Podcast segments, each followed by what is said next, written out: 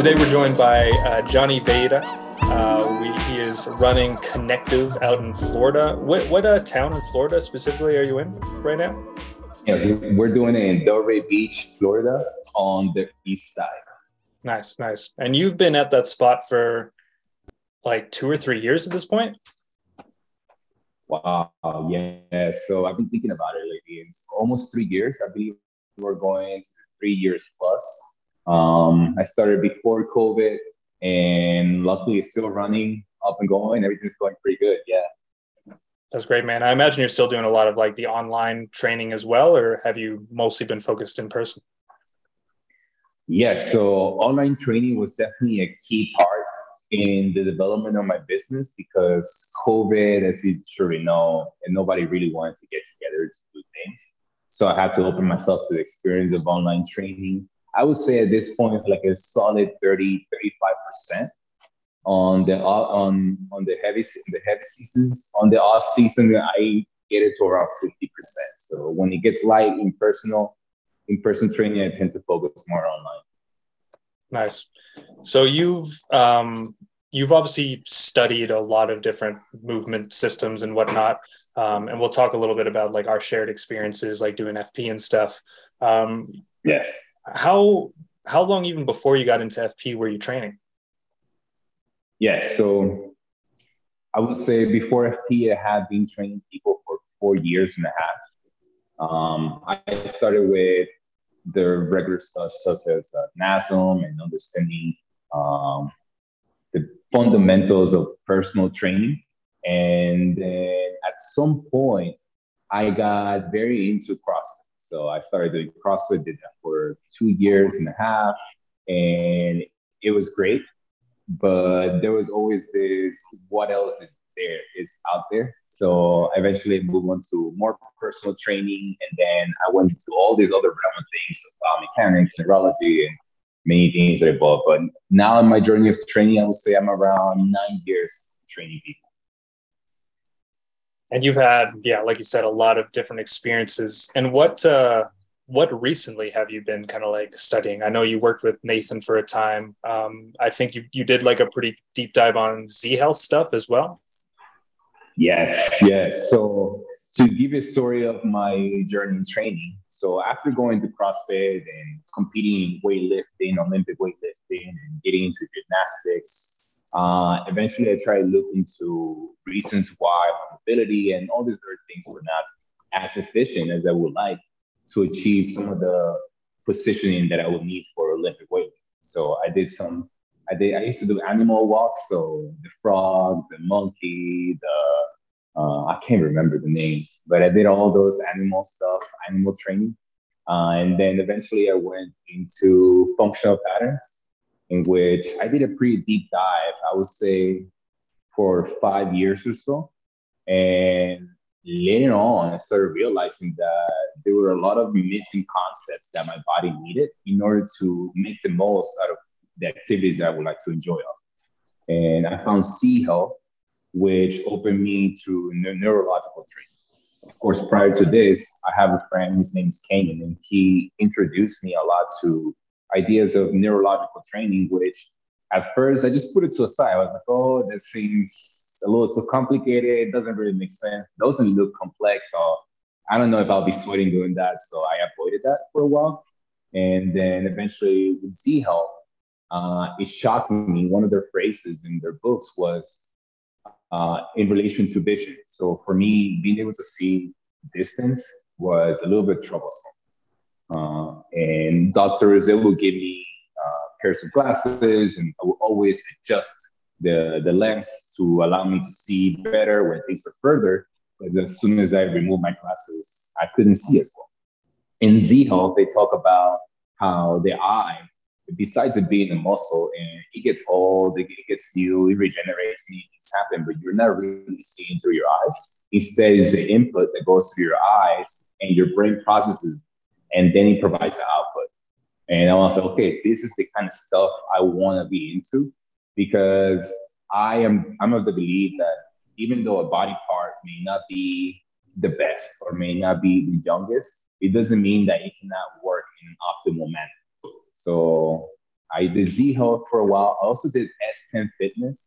This is which is another reason why Nathan was like, "Oh my God, get to know this guy and train with him." And so S10 Fitness, they also talk a lot of similar stuff to Z Health. So their material wasn't as complex, but Nathan's material was very new for me, and I really enjoyed it because he started talking about vagus nerve, parasympathetic, sympathetic uh, systems, and how you hold your structure. And one of the best things that I remember talking to Nathan was the ability to just let go. Many of these tensions, many of these beliefs, many of these concepts that I was learning, I was processing through my brain, but I wasn't really getting my own definition or my own understanding of it. And uh, eventually I realized that all this material that I'm learning, I need to find a way to make it my own so I can easily spread it out to other people so they can enjoy it. So I did that, and now I am in a good mix of everything. Um, I also trained with Liv Green. Uh, shout out to him. He's a dope ass guy as well. Uh, yeah. He opened my mind a lot to neurological training, my breathing, and how I relate to this movement. And now I'm in the process of just putting everything I'm learning together and finding a good way to share it out there to the public. What did you notice, uh, respective of our sessions together, as far as uh, um, I, I know what I'm thinking of when what comes to mind, respect of our sessions. But what did you notice as being like that first thing that you experienced is letting go? Like, uh, what happened to your body when we were working together that you noticed was the biggest thing or reward from having let go? Yeah, so one of the first ones was in relation to my shoulders. Uh, I to say I also had uh, my digestive system also improved. I mean, many things happened, but I remember one of the first catalysts was in relation to my shoulder. So what I mean is that my right shoulder, when it comes to movement or other things, um, I had many ideas, many concepts that my shoulder had to be in a certain position, had to hold a certain tension, and it had to move in this such a specific way in order for it to be considered functional. But the more I talk with you, the more I work with you, uh, I got to realize that the reason, one of the reasons why my shoulder was the way it was, was because of I was, I want to say, abusing of the concept of decompression and not using it in the right way. In, in addition to when I will move my arms or my body, I will move in a very stiff manner that wouldn't really let things move the way they want to move it, the way they can move. And, and most of my movements were to an extent choreographed and they were not um, uh, they were not realistic enough, I would say. Um, so I remember that we were working on in regards to shoulders and all these other things, neck and many other things. So we can say it's pretty functional and integrated what you're doing. Um, and one day it just split. And I was like, oh, so my shoulder is fine. Everything in my body is fine. It's it was all in my head, and from then on, it, I was it, I was just moving my arm the way I wanted. I didn't care about the clicking, the sounds. I didn't give it too much of a focus. I knew things were happening, but I just let it move. And within a few weeks or a month, I believe I didn't have anything else to worry about my shoulders. So that was one of the main catalysts that started making me realize that uh, what you're doing it's, definitely pretty important. Well, you responded well to it. I was thinking off the top of my head how big you had gotten so quickly. Like, uh, oh yes, just how much you had saturated. Like you had you have the tissue developed. You already have the nerves. Like there, everything's like you said there. But because you were like holding on to certain things, you had an expectancy of how it had to move under load or how you had to move in sequence. And then when we got rid of that, we let go of like how you had to like puzzle it together. This is the first puzzle. This is the second. Instead of there being numbers or an order, you kind of just started to use the collective. And dude, you're my height, but you got significantly bigger. I remember the picture yeah. in the video. I was like, oh, that looks like a pretty big damn. Guy. It was crazy. And it would be interesting because you'd be like, so, uh, so there's some practicing which you'll be so focus on your body looking a certain way. And I believe you were telling me, like, hey, your body is like this, and you should just let your body be the way it is. Like, your body is meant to be big, it's meant to grow, let it grow. And I was like, man, I've been really holding my body back from just being its own self and just ex- expanding itself the way it wants, moving the way it wants, presenting itself to people the way it actually is, instead of, uh, I don't want to say putting a facade, but uh, putting a structure that is not realistic to what I really know. I trained. I trained with you like four or five times a couple years ago when we were both like very heavy into FP, and a lot of the similar like intentions of like trying to expand, trying to like utilize positive and negative pressures. Like there's a lot of uh, similarities in a sense, but what would you say like was the biggest difference? I mean, you've already kind of touched on it in that it is more of a seeing things as they are, letting go, and there's less like force and just less like trying to jam a particular adaptation onto yourself um, with like the stuff we're doing with movement and just like it, other styles of training in general. Um, how would you say you're like, because all those concepts again have a time and place. How is your integration of like that type of stuff changed now with either yourself or your clients? Uh, so, well, first I want to say about the step by step procedure. So something I've been noticing is that when it comes to training, uh, the way I'm seeing is that there's a neurological aspect, there's the vagus nerve aspect, there's the energetic aspect, there's the biomechanical aspect. And it felt like in my training, I went the opposite way. I started with biomechanical ideas. And later on, I started to realize that all these other concepts which relate to my organs, my the inside of my body had to come first and develop themselves before I would go into the biomechanics. So um, I, I felt like I had to take a few steps back to learn a lot of these systems. But in the end, it allowed me to not just take steps forward, but jump forward into my progress to the point that uh, a lot of the hindrances or imbalances that I have were not much of a focus anymore. It was just about continuing to use my body from the inside out. So yeah, that uh, something I've been talking with some of the trainers that I train or mentor is that the evolution of training clients now it's it's way different than what I used to do before. Before it will be uh, more planned and choreographed motions in which hey you're gonna do this it's gonna happen and we could be spending like a solid hour or two i mean an hour doing the same movement or two movements when now, uh, and I would spend so much time on those movements, by the way, because the ability for people to access those motions was not there. It was almost forced the ability for them to go through some of the patterns or behaviors that I was expecting them to do.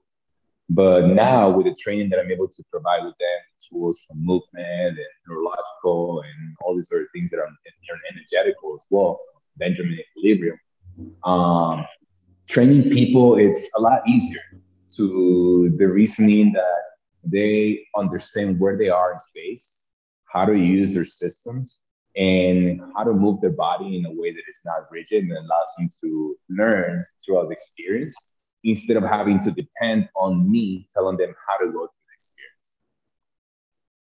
If you had to describe, I mean, relative your experience in this last like year and a half year, when you got familiar with the underlying systems that controlled our response to things and you started to essentially reduce the amount of thinking energy that you ex- you exhausted into your exercise and you allowed for it to be a more embodied or physical expenditure. Uh, what do you see as being the thing that most systems maybe the ones you've done maybe the ones you still see being done by people around you what are they lacking and what would you say is the the fundamental addition? Maybe it's a couple of additions that you've added that uh, takes you from the group to being in a space that you think is a little more effective wow that's a that's, that's a tough question that's you're getting graded on it so you better answer it well no, dude. yeah that's a tough question um, so as i'm going through this journey and training um, what I'm noticing a lot in other people's training is let's start from the most visual things would be the way they are are looking stressed while doing the exercises. Like you're literally moving an object forward in a horizontal plane of manner. Why are you holding your breath? Why are you so rigid? Why is your face closing its eyes, saying so much tension in many places it doesn't really need? So those are one of the things. Another thing is robotic motions. Like, why are we looking robotic in motion? This is not pleasant for my eye to see. Neither do I want to move in this manner. So that's the second one. And the third one is people having so much conviction that what they're saying is the ultimate truth. When in reality, you could have someone just come by a side and be like, hey, relax your shoulders. And you're like, no, but my shoulders are always meant to be active. And he just throws your word around because you grab concepts and ideas and you stuff them so much into you that you're not open to mm. to the other side of concepts. So I would say people are wasting a lot of energy in some of their exercises and they're making it too complex, which it's understandable. You want to try to address things. I don't know, it could be spine, it could be the way you breathe, it could be your position, but uh, there is too much uh, security that hey, if you do this exercise, everything's going to be solved.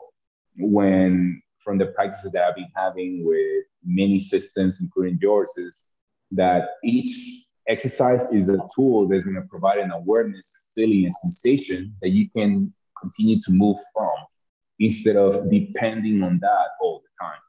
Like I remember before, I used to depend on showing all of my clients the same exercise uh, because I thought that was the holy grail. And eventually I realized that that exercise, it wasn't the Holy Grail, but it was the message or the idea behind the exercise that allowed people to improve. And so before I will require the right exercise to help someone with something, now almost every exercise can do something for a person. How would you convince yourself two years ago to do this training? Ah, yes. So I was I was watching you on Instagram and I was seeing you post about uh, many things that I found myself very interested, and one of them being in relation to organs, um, from the ideas of craniosacral and all these other bodywork systems.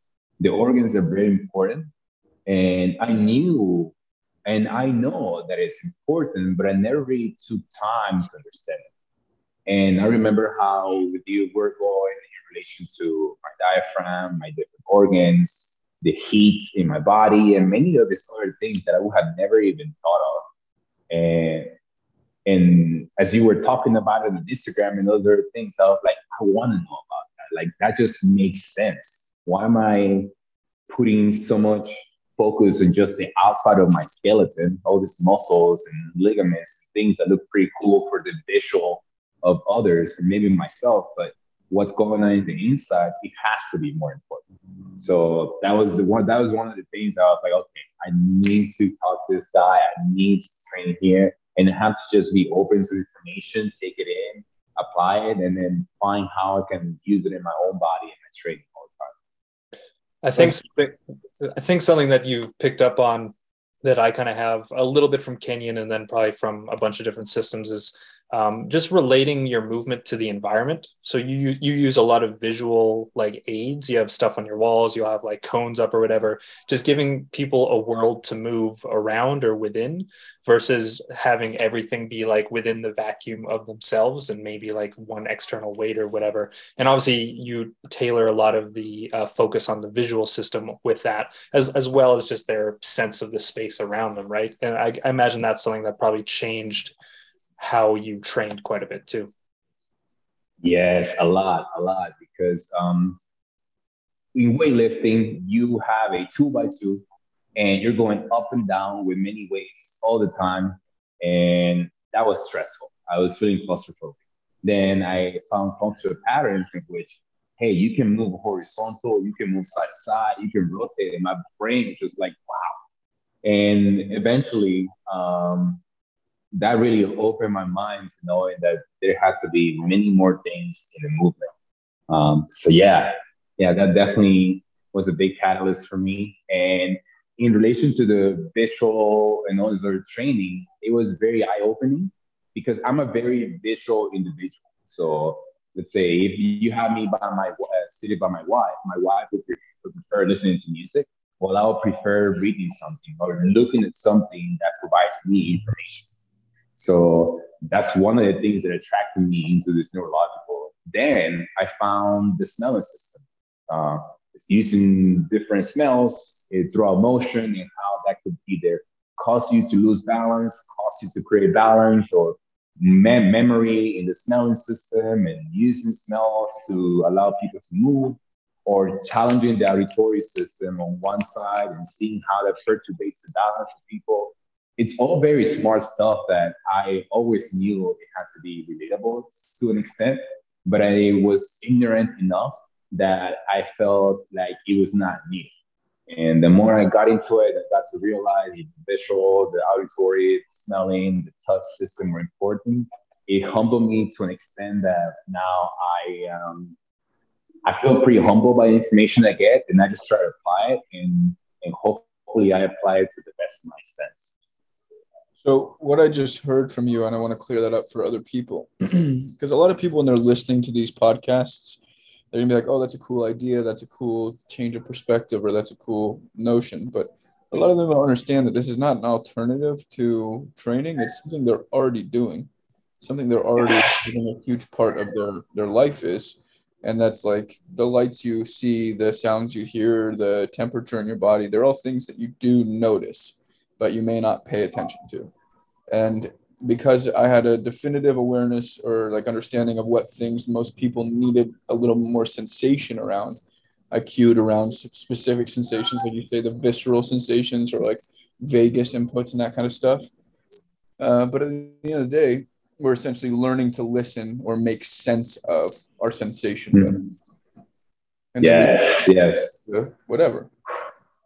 Mm-hmm. Yeah, that, that was one of the things that I definitely with you the ability to just listen to my own body, my my breath, my heat, and my organs, which it threw me off at first. When you were talking about it, I was like, "Whoa, can that be done?" And then I just realized that I just hadn't explored my body to that extent. And you were providing me information from experience that I could do two things with it. I could either disregard it or apply it and see what comes out the other side. And I'm one of those people who applies it and tries to see what comes out the other side a lot of the times. It worked out. I mean, I've been watching you.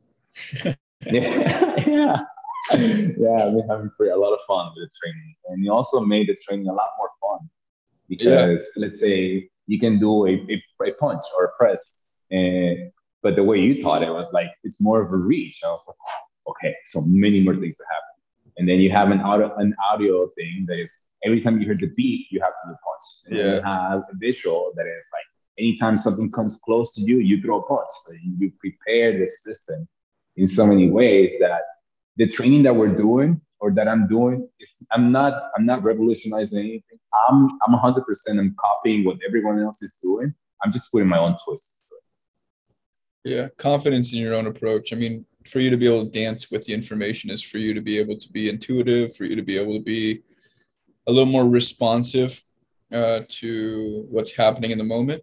And so because you're responding to what's in the moment, you're not you're not creating a routine prior to them showing up, which is big because that's something that I think there's some requirements in some programs to have like a little bit more this is how it looks, this is how it goes. And now that you're not doing that, you're responding more therapeutically to individuals or more subjectively. And so people can you're you're handling my issues. You're not just handling issues and yes. that's, that's valuable. Yes, one hundred percent. Uh, before it was like I, I will prepare what the person had to do because I took pictures of how they look and I decided that this was the right thing. Well, now I just take things for how they are on that day and I try to provide information for their body and their brain and if they like information, they're going to do it well. And if the information doesn't work, I show them something else.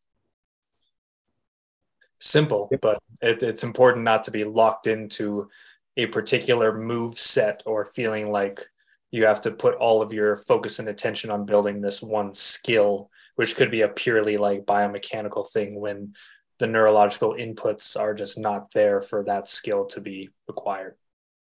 Yeah, the, the big time. The vagueness that we, I guess, get away with sometimes is like because the understanding is more of a sensory understanding. You're basically allowing things to exist that you thought wouldn't exist coincidentally together, or maybe you have to. It, the experience is like specifically this. I can't have all these things going on at once. It's like only this, or I have to pay attention to this one thing that's loud. I think one thing that we uh, need to clarify to people as we are professionals providing a different perspective of fitness or wellness or whatever. Um, you're on a train, you're hearing a thousand people talk at once, and that's essentially the same as you hearing all the different inputs in your body, whether it be your visual input, like you were talking about, your eyes didn't pick pick out the information well enough, or for me, it's my auditory inputs. My ears are uh, not upregulated enough to be specific in what they're hearing. So sometimes I'll get like tense or tight or sympathetic as a byproduct of not being able to hear exactly. And uh, for most of us, those are not just things that we have happened. They're senses. We make sense of it. I feel the vibration in my ear. I translate that vibration. I, I, I see the uh, the wavelength of light. Uh, I receive experiences of light, and my brain has the ability to uh, to process and explain what it is. But in the same way that you fill your pockets, you're filling up your senses. You're putting something in there for them to take a look at. And if you assess things as being cognizant or thinking first, or you can think through everything and make sense of it because you thought through it, then you are experiencing a body that doesn't make sense of senses in a natural way. You're ignoring a bunch of sensory process to make sense of what you want to feel or what you want to be able to process. And something I've seen or had issue with uh, in both of our uh, training both you guys at different points where we've been like talking about this is you're doing a lot of specific stuff we want to not just let go of stuff and then find out how your body catches itself but we're going to put some sensation here instead of close to your face or close to your hands or close to your feet maybe a little more belly maybe a little more chest maybe a little more throat. And as those start to take the effort or energy that you were otherwise putting your hands your feet your face your body starts to recruit more bracing stability. And we're essentially getting people to understand that majority of their limitations were exactly as you said, holding on. People will perceive themselves a certain way, and that perception can only deal with certain degrees of stress or degrees of force. And then that becomes their visual. They walk around with like this kind of this figure in their head that can only do certain things in these certain positions. And until we remember, not just can think about it, but we remember the feeling of, oh, the heat in our belly, oh, the relax in our hands, but still being able to grab stuff. Oh, my face doesn't feel like it's so tight or focal, but I can breathe still. Like the slight transitions to a, a more parasympathetic body, compounded over time, creates a body that adapts in its own right. It becomes reflexive in its own right. Doesn't need to be told by someone outside of it how to feel. And we're doing the job of, because we've felt the transition of being stress state to more competent, more like what I'm seeing with you, it's like you can laugh about where you used to be stressed. And that's a huge st- stage of growth. Like most people are stressed about stress. They're not going to laugh about the thing they're experiencing stress in.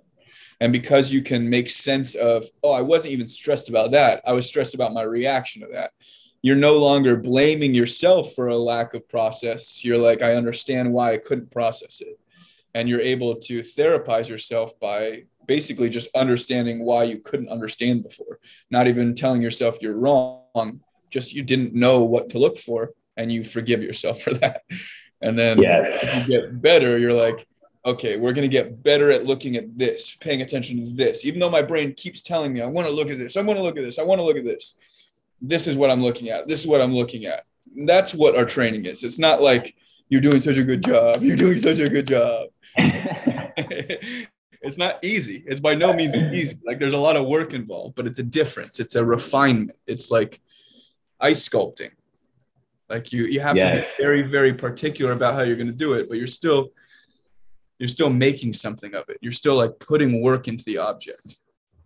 Yeah, yeah, and, and that's that's one of the things that I liked about this training as well is that um, there were there were tasks specific that the way you were cueing it and the way you were guiding me through all of this situation, I was able to make sense out of it and I was able to give you my own perception as to what was going on. So it wasn't really strange. It wasn't really pushing to. It was things that I had to figure out while you were allowing me to understand how to get into those things. And that's something that I, I am I am also taking into the training ideas because let's say you can think, all right, this person plays soccer. So because he plays soccer, there's usually a ball and he's gonna have to flex his hip in order to bring the leg forward. That's cool. But in reality, you're not gonna talk to people and say, hey, you need to flex the hip and then you need to rotate and this to happen and this and that.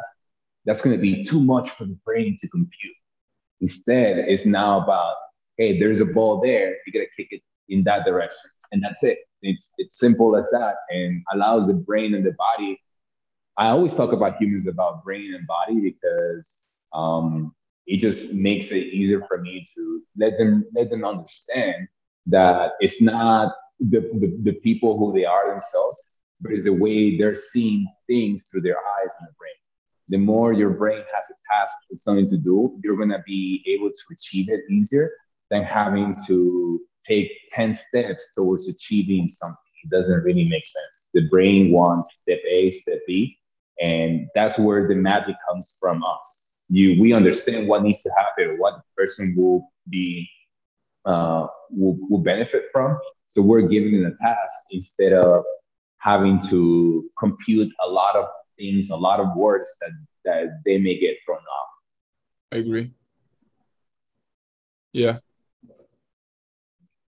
with um with how you're kind of assessing your clients and figuring out the basically the amount of stress that you think is appropriate to put on them because obviously with training we're not only chilling out we're not only learning how to be parasympathetic we're also learning how to deal with forces deal with weight to ramp our bodies up in a way that allows us to still say stay coherent and like react appropriately and uh, competently within our environment. And obviously, somebody's baseline ability to do that is very different when you have like a chronic pain case versus like a young athlete or whatever. Um, how how do you kind of like feel your way through like working with somebody off the bat in terms of like okay do i need is this somebody i can push versus somebody i need to maybe like bring down a little bit first yeah so for me it definitely depends a lot on the area that the the problem to be so, and how long they've been in a trauma state from the discomfort or the pain.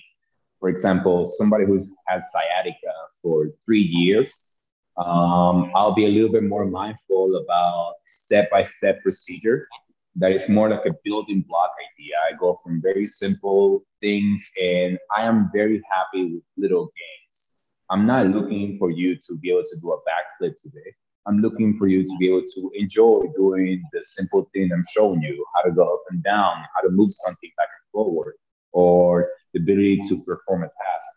So if it's somebody who's been in a lot of trauma state for a long period of time, I take it in the very small bites of movement and I, I, I support the mistakes, but I also guide them towards how to go around the mistakes in a way that they don't go for it again. So the intensity may be a two or three out of five in a session. I won't really hit a lot of the threshold unless the person has understood how to manage their own stress. For example, I have a client, his name is Tom. I've been working with him for a year and a half, almost two years, and many problems that many people have lower back, knees, neck. It's, it's very relevant to an extent and eventually uh, their bodies are going to say something like he got to an extent that he was like hey johnny i'm ready to build muscle. I, I want to build muscle. I want to look good. So in a way i'm waiting for people to tell me that they're ready for a change so i can push more buttons. So for him i'm getting it around four or five intensity depending on the stress and i'm challenging areas that they were very protective of. For example, if you're very protective of your knee, at some point we need to move that knee in some way. If you're very protective of your traps and your neck, at some point I need to challenge it. And I'm going to be there to help guide you and tell you that it's okay. You're going through this process. It may hurt. It may feel good. Nobody really knows what's going to happen, but things need to happen to an extent. Agreed.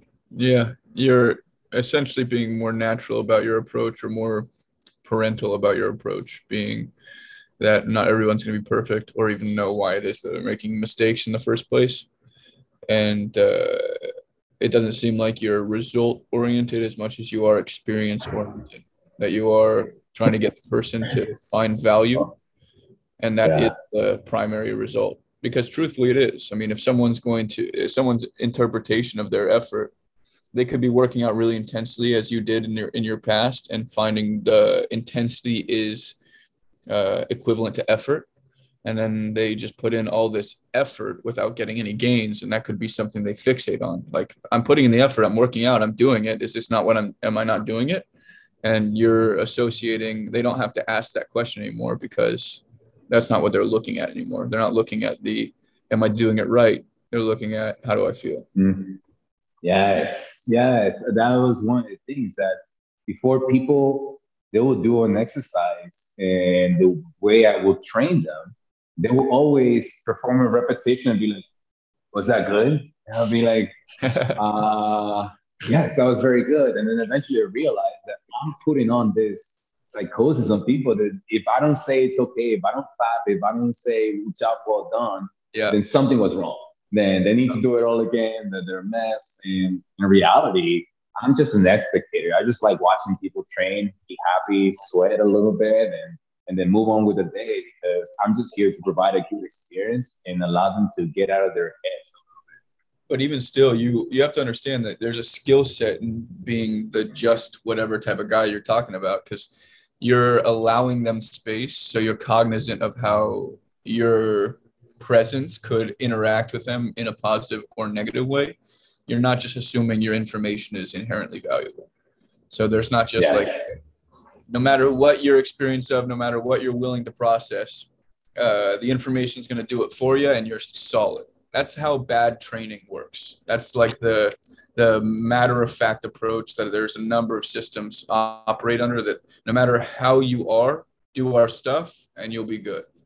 There's I mean, therapy is not just a physical thing. It is a it is a bioenergetic thing. It's like how we make sense of our feelings is how we make sense of our words, how we make sense of our memories, so on and so forth.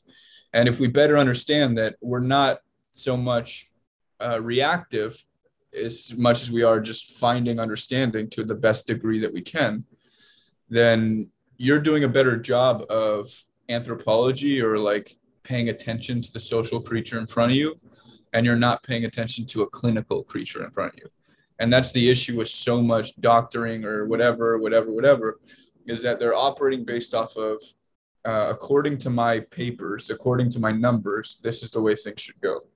You're giving someone, maybe it's someone who grew up with their parents not letting them have this identity for themselves, or they didn't feel like they could be confident being listened to and heard maybe they only thought saying the right thing get them listened to or doing the right thing got them paid attention to or whatever and you're for the first time ever allowing some people to slow down and appreciate what they pay attention to and saying it's not right it's not wrong but it is okay.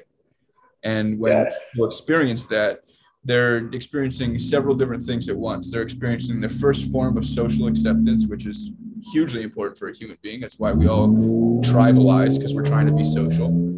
And then the second thing is is finding value or at least approval makes it seem like we're also valuable, not just acceptable. And so if someone can show up in a way that they didn't plan but can still be received well, there's a, a connectability or a value that doesn't seem as tangible. Doesn't seem as intangible. It's not something you have to think for. It's something you already have. And that's a cultural dilemma for most of us. It's men especially. Like I'll, I'll, work with men for the first time, and you'll be surprised at how many of them start crying or come to the closeness of it. And it's not like I'm like feel your feelings, but they're feeling their feelings, you know. And it's because they're paying attention to how slowly they're breathing when they're creating tension. And usually, a man will probably respond with tension if they're trying to reduce the amount of emotions they're feeling because it stabilizes them in a way that their emotions may not have been educated. And if those emotions present in the belly or if they present in the neck or whatever they're presenting in, part of the midline, they're going to start to reinforce behaviors or take away behaviors. And then I'm sure you've noticed this because I've seen the loyalty improvement or like the amount of people who have looked at you in the last few months and seeing like there, there's more of a following, less of like a, a team or tribal. It's like they're they've learned how to do it and now they're hanging out around the energy, not just being told how to do it still. And you can see that people are like getting more excited, they're getting more enthusiastic about their own growth. Maybe there's um, more confidence in them doing it in a new fashion. So there's they're not as shy about doing it, but you can see how many things are being rewarded. And if a if your kid feels like that, that kid becomes much healthier. And so for the first time, you're doing that with a bunch of adults. And so you're experiencing health in these adults in a way they've never experienced before. And it may be why it's so difficult for us to put to words what we're feeling because it's not what people are asking for. People are not asking what you're feeling. They're asking uh, what you're able to provide in that moment. So like hey how you doing? They're not asking how you're doing. They're asking how comfortable are you going to be to interact with right now? Yes. And the better you make that turn into hey how comfortable are you? And just expect nothing just allow for people to share their space you're creating healthy humans. And that eh, we all know that the the domino effect if you have some good positivity or if you have some good like something to hold on to the health can improve with the creature. You're doing it in such a cognizant way in such a, a subconscious way too that regardless of whether they notice it or not you're reinforcing health in the creature. So this is yes. therapy for sure but you're also like becoming um, a, a point for people to start to realize hey maybe i've been short selling myself and the excellent that I had before was just a comparative between what I was willing to do and what I can do. And because what I was willing to do was high performing enough relative to things I see around me, I was going to accept it. But you're like, no, I see better in you, or I, I you can be better than you are right now, and we're going to get you there. And you're essentially yeah. walking adults through that, and that's awesome, awesome, awesome. But it's so different from what we did before, from what we see other people doing. And I think that's something that we really need to reinforce, letting people understand that, yeah, we may be trying to make things right in someone, but we're really trying to reduce the amount of perception of wrong around things that are not. Because majority Beautiful. of us correct our behavior before we've even get, gotten a reception, before we've even gotten an interaction. And so we fail before we tried. Yes, yes. Actually, it's interesting you touch on that because um, part of me training people now, uh, even with my trainer that I have here, his name is Chris, uh, Lightwalker Infinity. Um, I would tell him, hey, like most of the things that you see me doing, they're not really the the, the new science or, or they're going to revolutionize the fitness industry. It's more the way we're treating people here. People want to be treated in a way that they feel that they are that you are going to help them change and you can help them improve. But we have to be aware that we're not always going to be there. And we have to give them their own power to be able to do all these things. We have to let them realize that they can heal, that they can feel better, that if they have bad relationships with their parents, uh, we're not going to be here to address that in the moment, but we're going to allow you to understand that you are dealing with that and that it's okay. But you also need to figure out how to how to how to deal with yourself and the way you perceive these stressors. Uh, for example, I will have I have a I have a client, a female tennis player, and many things going on in parental relationship. That when she will come to a session, I will feel her mood. I will try to understand where she's at, how much she's able to respond to my questions, and if she's actually interested in the training or if she was pushing to it.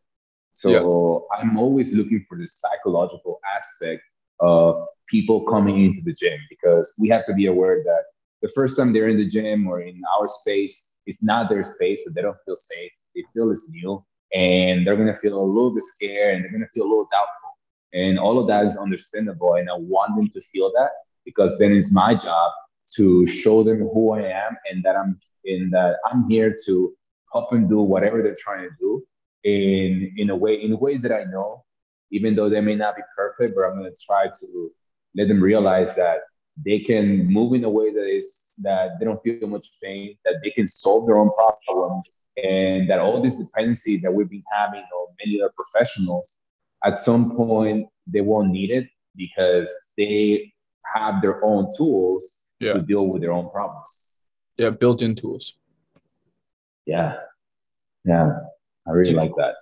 Do you notice that maybe uh, there is a culture of uh, reactivity or um, it, maybe it's fear, maybe it's like um, stubbornness. It could be a lot of things, but um, that people kind of wear their tensions in an emotional setting or like a restrictive setting, and you can see that if you don't have the allowance or the letting go that you're talking about, or you don't have the ability to respond naturally, that you kind of start to reduce the amount of expression you have, or it starts to dull the fullness of you. Yes, completely. And you can express yourself. You won't be able to be truthful to the people around you. And you're going to be putting on this facade that everything's good, but your body is showing its true self. It's showing that it's tense. Uh, you cannot move well because you're holding on to these ideas or patterns or or things that people told you, and you're wearing it on your traps, you're wearing it on your biceps, you're wearing it on your elbows, you're wearing it everywhere. But uh, sometimes um, it's tough to get people to realize that. So my approach sometimes happens to be allowing them to realize that they're in a safe space in which is for them to be able to rediscover who they are. Why is it tough to teach them it? Like, I, am what my point in asking a lot of these questions or reiterating a lot of these explanations is because um, I think that it's been a little redundant having to explain to people, and I'm sure you've had this experience transitioning into something that's a little more sensory, that most people don't understand what they're doing until they feel it for themselves, until they have some sense memory of what what it is, and like. Uh, it's really what we try to emphasize with almost everything. Like if someone's gonna so this is a thing that I experienced twice today with a conversation with you and one of my earlier clients, both FP dudes uh, previously, but uh, one of them, one, the dude said, uh, "Don't, yeah, just so long as you don't raise your voice or yell at me, uh, the way that they used to, or something like that, like corrective behavior, being told that he's doing it wrong in an aggressive fashion or whatever." Uh, his sense memory around doing stuff was always punitive his the memory he had, the sensation he had was like, I'm not only doing this wrong, I'm about to get into trouble for having done it wrong, and that's something that like he's like prep, prepping for, right? And he's like, dude, I, I can almost cry from uh, this experience. Uh, he's like, seriously, he was like talking like his his eyes are watering or something like that. And um, he was doing his best to not like react to it. And I was like, it's dude, whatever you're experiencing is totally welcome. I'm not here to judge you. I'm not here to fight with what you're experiencing. Um, and I think it largely because a lot of men don't have male role models to show them how to be vulnerable or how to be like soft while also being hard, so to speak. Um, yeah, there's a totally different thing. Like seeing men be strong while being emotional is something that allows someone to be like, I can do both. But most people figure they can only do one, or if they're going to do the other, it has to be in a setting that they're comfortable. And at the end of the day, it's you're going to be comfortable once you allow yourself to be, which is what we're talking about, which is the more we can remove our perception of threat, whether it be judgment, whether it be the threat of motion, whether it be threat of uh, perception, like you're moving too fast for your eyes to be able to take in the senses at the end of the day, if you trust more or you take some of the energy from thinking about that difficulty and you just let it be an empty perception, you can spend energy to balance. Whereas instead of trying to spend energy to not fall over. Yes. Yeah. So I feel like that it's, it can be a little bit challenging because um, I have this idea. Well, I had this idea myself that there's always this leader who is going to show you the way, right? So let's say that you're part of a system or a, a, a group of people who like thinking the same way, and there's there's someone who shares his thoughts and you have two options when you're a part of the group. You can either agree with it or disagree. If you agree with it, people in that group are gonna feel like you're comrades and they're gonna talk to you and you will say the same things and everyone will will, will just spit the same words and and talk about the same topics and and fight the same people. Or you can question it and you start to realize that the leaders that you're finding or that you're looking for, it cannot be someone who doesn't match the energy you're trying to see. So for me, uh, I realized that I didn't want a leader who didn't fit my own way of thinking or how I like approaching people or how I feel about people. I'm a very I'm a very social individual to others. I, I enjoy listening to where you're at. I enjoy listening to what you believe. If if I believe in it or not, I don't really have any reason why to be part of Team A or Team B. I just say, hey, that's cool. And if if you like uh, studying about ghosts, I, I also like ghosts. We can talk about it all the time. You know, we, we, we, can we can meditate and see. We can talk to our ancestors, like whatever is going on. So the more I disengage into some groups and that in different societies, and the more I start to just build my own sense about who is the leader for me and how can I be the leader for myself, it allowed me to disconnect from a lot of the stressors that was carrying my body. Crazy. Um, and you uh, obviously had to undergo the process of kind of transitioning yourself away from team A to being kind of on your own team and you know starting your own like brand and connective and whatnot. But like you probably you didn't necessarily have like the uh, stream of clients and whatnot coming in for the specific like type of training or system right? They're just coming to you as a person. And did you did you notice like a change in the kinds of people who were coming to you from that? Well, it was huge. It was huge because um, when let's say before I used to do, I used to be very deep into the functional patterns methodology. So a lot of people who would look for my training, it would mainly be for functional patterns.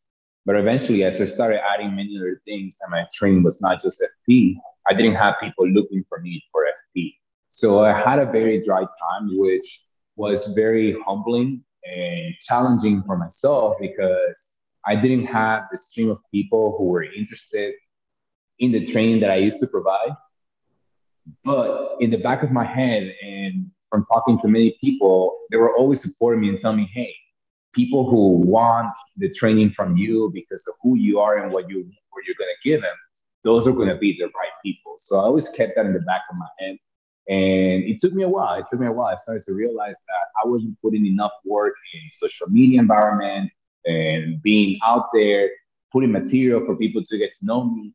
And uh, that challenged me a lot, but it made me realize that now I'm able to get people who want to hear from me, who want to know about me, who want to know about the things I have to share with them and who to an extent are open to believing in the stuff I believe in now. So I feel it was super rewarding at this moment. I had very tough times, of course, but right now I'm very happy and very pleased. People are are content with my training. Um, I've been expanding myself to many different levels in what I'm doing as well because many people are supporting what I'm doing and I'm able to give in my best. Uh, and one of the best phrases that I can I can take is from from a book. I can remember the name that I read was that um, one of the best ways for you to um, receive more from people, you have to give them two times the amount. And if you and that really allowed me to realize that what I was doing, I was not giving them my extra best. So now I'm able to get people who want my training, who want to know about what I have to give them, and I give them like three times what I got, and most of them they become very happy with it. So I'm, I'm very glad. That's good to hear, man. Um, in terms of like running a small local boutique gym like yourself, are there any like practical um, things that you would recommend to maybe somebody in a similar case where they're kind of like trying to build up their client load or they again they're trying to promote their gym have you found anything in particular to like be a big draw for people yes uh, so one of the first things is always start being very humble and give free sessions. Like just put yourself out there, let people know what you're doing. Even though those people are not paying it, he's gonna tell someone at some point if what you're doing is good enough. And eventually, once people start liking what you're doing, charge them even even if it's a little bit, and even if it doesn't put uh, your rent for the year or for the month, um, having a little bit sense of them paying money allows them to realize that they're that the training it's it also it's, it's a give and take just so eventually they don't feel like it's all for free uh, the second thing when you find the space uh, don't worry about location yet first worry about getting your place. First worry about getting your place started. Uh, whatever that means. If, if you're only going to have uh, two by two, or if you have a four by four, if you get your own gym, just get the thing started, get people into your doors. And the third thing is that if you were putting in 100% before, with your own gym, you need to do 500%. That means a lot of sleepless nights, a lot of planning, uh, talking to many consultants, doing your, making sure your economy is right, and whenever things get tough, you need to push those buttons and get out there and talk to people and and socialize. So some of the things that I'm doing currently, besides social media and being active on it and talking and putting material, is I'm going to different health markets to promote my business. Uh, I offer my services in many different fair health uh, health fairs that they do around here in, in the place. So sometimes I'm not even working personal training, but I'm I'm showing what I'm doing into other health places. And yeah, those are being some of the main things I would say for now. Yeah. All right. Uh, Nathan, you got anything else you want to, to hit on? Truth be told, I'm a little burnt out. A little burnt out over here. We're all a little burnt out. We're a little burnt out. But if anything, I just want to say a few things. Um, uh, I just want everyone to know that part of the training that I'm providing is to allow you to figure out who you are as a true self and to enjoy the person you are because we can get a lot into our heads and have many of these beliefs concepts that could inhibit us from moving if if you failed a lot of times and you're scared to come back to get yourself back up well, truth be told, you're gonna have to get yourself back up, and at some point, you will start making less mistakes. So don't be afraid of making mistakes. I've done a lot of those. Now I just do a little bit less than before. Um, and so anyone that is watching this podcast, please don't be shy of reaching out to Nate, to Benjamin. They're they're they're pretty good on what they're doing, and it's it's all about expanding your knowledge. So then you can uh, perform in a more efficient and better way than before. Well said. Where can uh, people find you? Is it Instagram is Johnny Veira Training, right? Yeah, so they can find me in johnnyveira.training uh, or at connective dot at connective fl. That is my business page. And I'm located in Delray Beach if anyone's interested for in-person training. And I also do online training and uh, yeah, I just want to have a lot of fun and provide you guys many different inputs so you can get many different outputs. Are you still running a Patreon too? Yes, I'm also running a Patreon. Uh, you can find the link in my Instagram. I'm trying to stay active in that bad boy too. I'm putting material there, and I have two tiers. Tier one is more going to be about rehab and foundational. Tier two is rehab, foundational, and dynamic. Super cool, man. Well, yeah, highly recommend working with Johnny. I had a great time and learned a bunch of like super valuable concepts even way back then, and they've just evolved and adapted. And I was always to take what you uh, what you showed me and kind of just spin it and explore it. Um, even even again back then, even the training style I'm sure is different than what you did now, but I still felt very like I don't know at, at peace. Like you're a very friendly guy. It's fun to be around you. Um, and yeah, I would highly recommend getting a session in with Johnny and let him uh, let him kick your ass a little. Thank you guys. Thank y'all. You make me blush. You make me blush. I'm uh, I, I know a little bit here and there. Just a little. Tell underneath that magnificent beard of yours. I did it just for you guys. I want to shake my hand. baby soft today. Fresh.